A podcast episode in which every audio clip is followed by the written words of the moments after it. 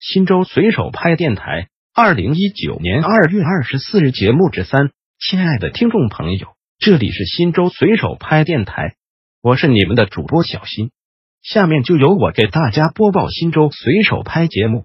您也可以关注新州随手拍微信公众号 pp 零三四零零零，或者进入新州随手拍官网 www 点零三四零零零点 gov 点 cn 反映问题，互动交流。二月二十二日，市燃气有限公司办节超时提醒帖，为了防止春节放假期间做不成饭，一月二十三日排队从交通局门口的燃气门市购买二百元七十七立方燃气备用。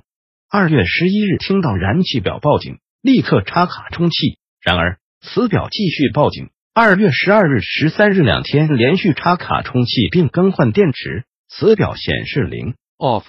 二月十四日晚上停气。不再报警。十五日电话询问燃气公司，让带卡去购气门市部查询卡上是否有气。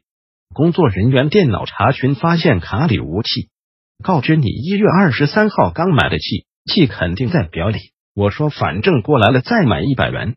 随后打维修电话，让再插卡试试。插卡之后表显示 off thirty eight，正好是刚交的一百元。燃气开始工作正常。维修人员询问我说：“能用了，只是上次交的钱不知道哪去了，放了二十天丢了吧？”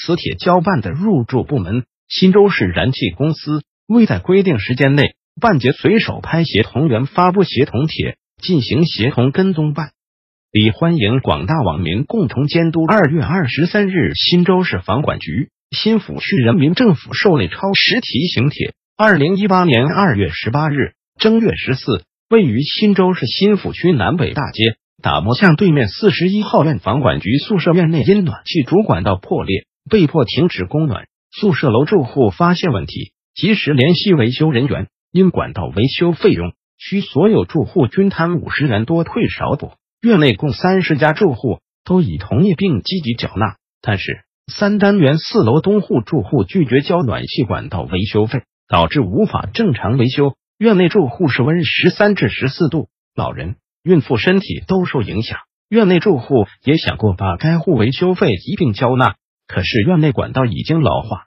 以后再出现此类情况又该如何解决？